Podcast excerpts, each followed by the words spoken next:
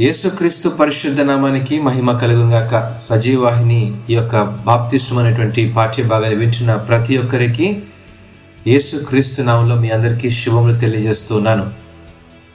ఇంతవరకు రెండు భాగాలు మనం విన్నాం. ఇప్పుడు మూడవ భాగము యేసుక్రీస్తు వారు ఎటువంటి బాప్తిష్టం పొందారు అనేటువంటి ఒక భాగాన్ని అధ్యయనం చేసుకుందాం. యేసుక్రీస్తు ప్రభువారు పొందినటువంటి ఒక బాప్తిష్టం అనే అంశమును జాగ్రత్తగా విశ్లేషించి చూసినట్లయితే మొదట వారు మతస్వార్త మూడవ అధ్యాయం పదహారవ వచనం ప్రకారం మొదట నీటి బాప్తిస్వం పొందారు. వెనువెంటనే పరిశుద్ధాత్మ బాప్తిస్వం పొందారు. తుదకు అగ్ని బాప్తిస్వం అనగా సిలువ మరణము పొందారు. బాప్తిస్వమిచ్చి యోహాను గారు నేను ఆయనను ఎరగనైతిని గాని నీళ్ళలో బాప్తిస్వమిచ్చుటకు నన్ను పంపినవాడు నీవెవని మీద ఆత్మ దిగివచ్చి నిలుచుట చూచితివో? ఆయనే పరిశుద్ధాత్మలో బాప్తిస్తమిచ్చేవాడని నాతో చెప్పానని యోహాన్ సువార్త మొదటి అధ్యాయం ముప్పై మూడవ వచనంలో అంటున్నాడు. మరి ఒక చోట మారు మనస్సు నిమిత్తము నేను నీళ్ళలో మీకు బాప్తిస్తం ఇచ్చుచున్నాను అయితే నా వెనక వచ్చేవాడు నాకంటే శక్తిమంతుడు.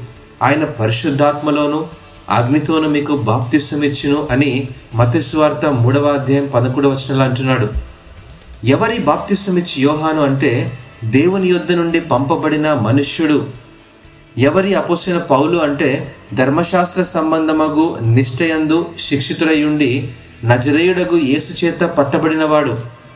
ఇక యేసుక్రీస్తు శరీరమును బట్టి దావీదు సంతానముగాను మృతులలో నుండి పునరుద్ధరణైనందున పరిశుద్ధమైన ఆత్మను బట్టి దేవుని కుమారుడుగాను ప్రభావముతో నిరూపింపబడెను.